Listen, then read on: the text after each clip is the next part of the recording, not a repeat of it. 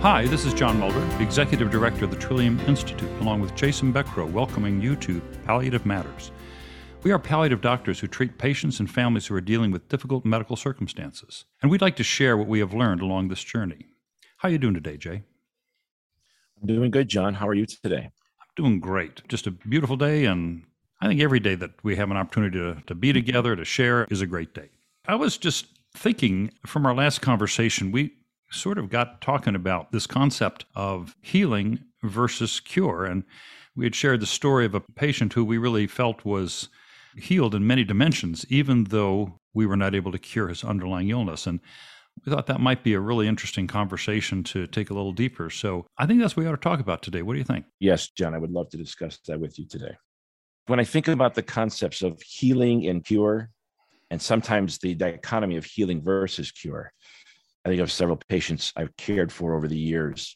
And the, the concept of healing, I think, is so, so important because oftentimes patients will have life-altering and life-limiting disease.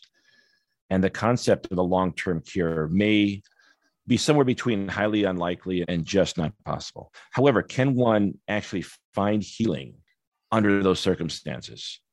And time and time again, especially in our experience as hospice physicians working with our hospice teams, I think we see that routinely. You had mentioned a patient who is dying of end-stage AIDS, very young man in his twenties, with a lot of pain and suffering prior to when you and your team met him, saying that this had been the best six weeks of his life. He was not cured of H I V AIDS, but a significant amount of healing occurred in the time that you and your team helped care for him. And then can it be the opposite way too? I've seen in my practice patients with advanced cancer diagnoses that thankfully got to a point of cure. But can one be cured of their disease, but not fully healed? The patient I think about the most was a uh, young woman who was diagnosed with advanced breast cancer. And through the initial workup, the pre-surgical chemotherapy, surgery, post-surgical chemotherapy, radiation, and then starting Herceptin for about a year. It was about two years from the beginning of her diagnosis to the end of her treatments, at which point, quote unquote, she was cured. And I remember what a celebratory mood there was in the office that day, led by myself, quite frankly. And then I remember when she came back to see me at time three months, time months, maybe it was the one-year follow-up.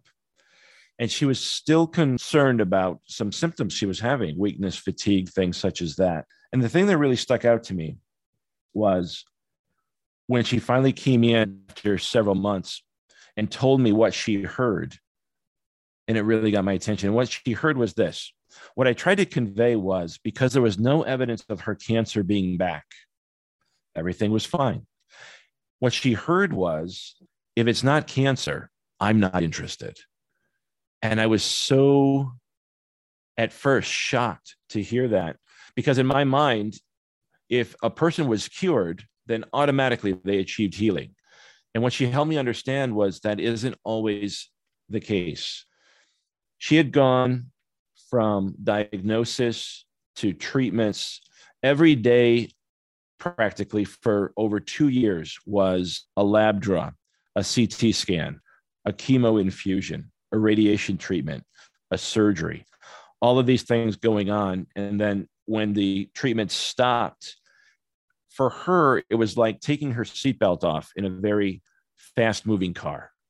And it was very, very, very anxiety-provoking. And again, I had no clue. And when things really slowed down for her is when her post-traumatic stress disorder related to the cancer really took off. And again, I was completely oblivious to this because I had assumed that because she was cured, she had met healing as well. And I just, it really dawned on me to be mindful.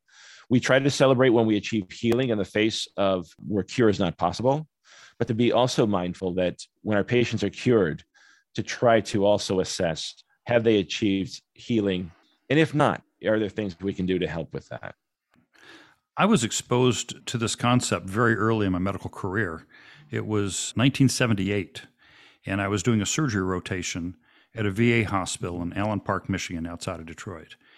And I remember it really distinctly because it was a V A hospital. So these were veterans and uh, almost exclusively men, almost exclusively older men.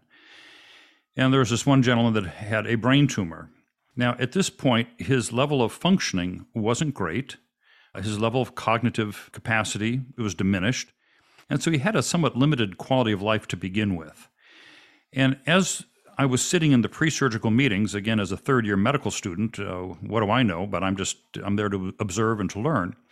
And it dawned on me that this surgery is likely to cause significant neurologic damage. It can't help but because of the location of the tumor. And I timidly broached that subject, and the reaction was, you know, this guy's got a tumor, it's got to come out. Mm-hmm. And I think perhaps what, what I've learned over, you know, the subsequent four decades would be to question a little bit more. And so what next? What then? But I was a dutiful medical student. I assisted the surgery, which I found fascinating, to be in the operating room when they're removing this large tumor from the brain. And I'm also was well aware enough of my neuroanatomy to know in the midst of the surgery what was going on here, and that there was a lot of tissue damage that was going to result in profound deficits. And in fact, we came out of the surgery after four hours or so, and the surgeons were essentially high-fiving because they were so excited to have negotiated a very challenging surgery and effectively and completely removing this tumor, despite the fact that they had left this guy permanently unconscious and, and hemiparetic. He would never wake up and he would never use his body normally again. And yet they were excited because they had cured him. Mm-hmm. I've never forgotten that moment because of, of the dichotomy that existed there. And you're right, we have...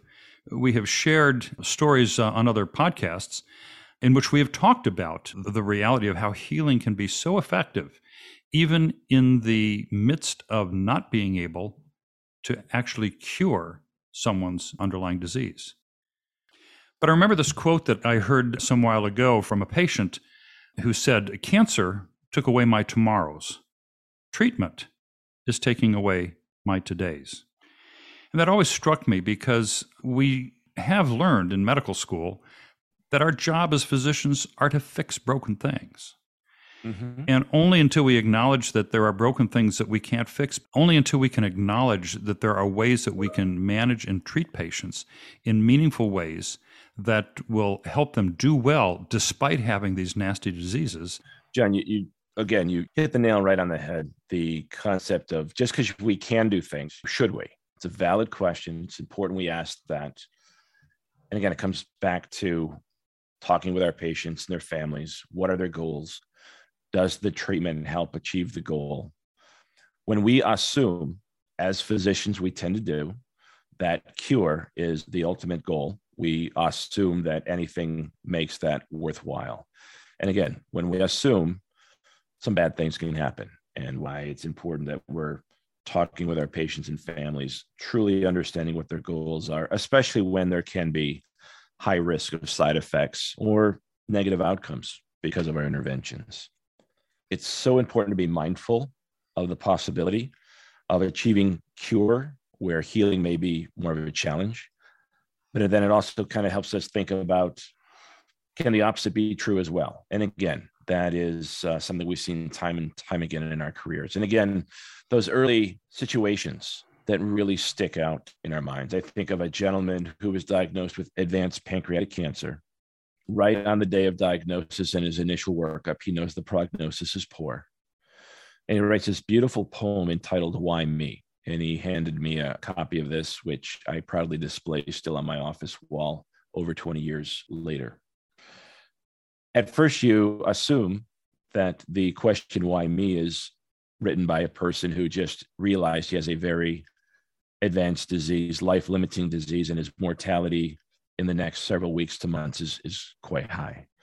And of course, he has the right to be upset and angry, and why me? But then as you read it, it is a beautiful poem. It's a spiritual poem, and he's asking, why me? Why have I been given this gift to see life differently? to appreciate my family differently, to appreciate my life differently, to make the most of the life I do have. This gentleman was not cured of his pancreatic cancer, but I challenge you, was the man healed? I know the answer to that, absolutely. Yeah, I, I understand that. That's a wonderful reflection.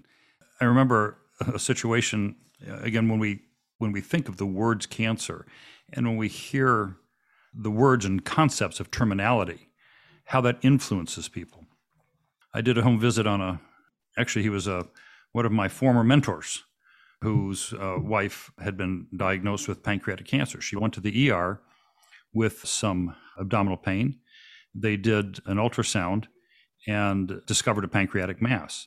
Now, interestingly enough, the pain she was having had nothing to do with that. And by the time she was being evaluated in the emergency room, the pain was gone. It was probably a little heartburn or something of that nature. But they did additional imaging and really determined that she had metastatic pancreatic cancer.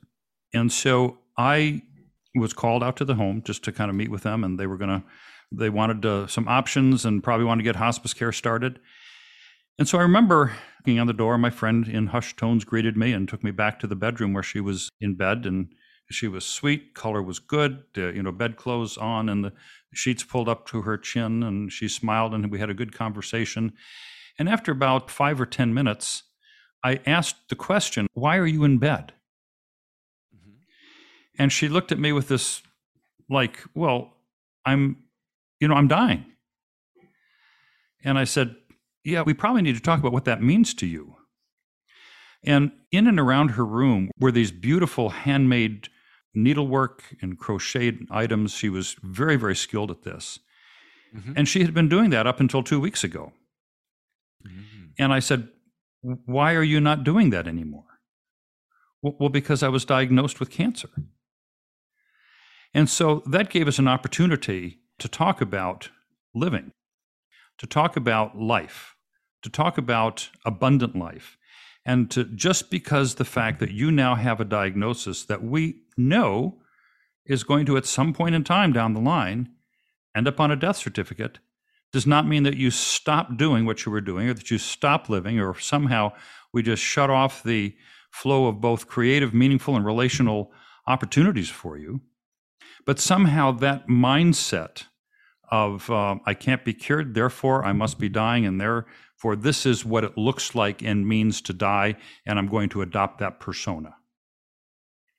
And I just thought that was a really interesting reflection. And we got her out of bed, we got her moving again and, and re-engaged life, and she lived a good long time, a number of months.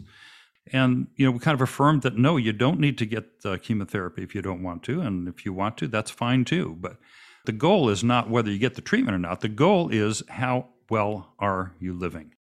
Absolutely. Are, are the treatments allowing you to live better and to live well? Patient sets the goals. Are interventions helping you achieve them? If yes, proceed. If not, let's have a discussion. Again, maybe it's time for the patient on their volition to be empowered to hit the pause button if they so choose. You may recall that a few years ago, there was a, a study done, and with your oncology past, you might have picked up on this particular study. And they looked at terminally ill patients with stage four lung cancer.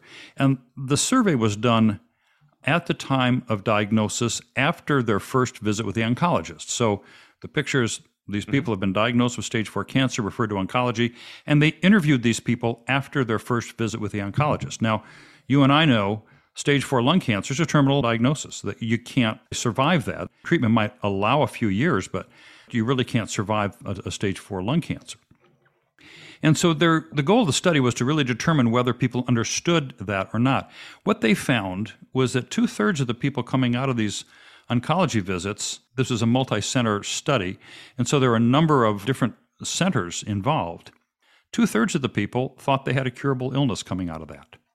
Mm-hmm. And we thought, how can that be? We, we really can't believe that the oncologists are all lying to their patients.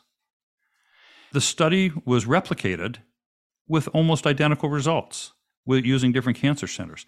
So then they decided to go in and talk with the oncologist and say, what, what does your conversation with these patients look like? And it was very, very consistent. They were not being dishonest. They were telling the people, we have a disease that we cannot cure, but we have some very effective treatments for it. and we think that you would respond well to the treatments. So they interpreted that language of, we've got treatments to which you might respond, to mean we can cure you. We really have to understand the importance of our words and the type of terminology we use so that people begin to have a good concept. As I would often tell the physicians that I'm lecturing to, would you be living your life differently today if you knew for sure that this was going to be your last Thanksgiving on earth? And to a person, they all nod their heads yes. I remember doing that once, and the guy in the back room said, yeah, I sure wouldn't be sitting in your lecture right now. And I said, well, that's exactly my point.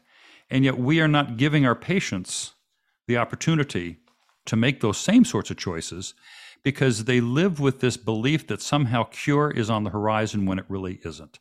So we need to encourage them to understand that healing is possible even when cure is not. And that's really, I think, what it boils down to. And how do we define then healing versus the actual removal of the disease?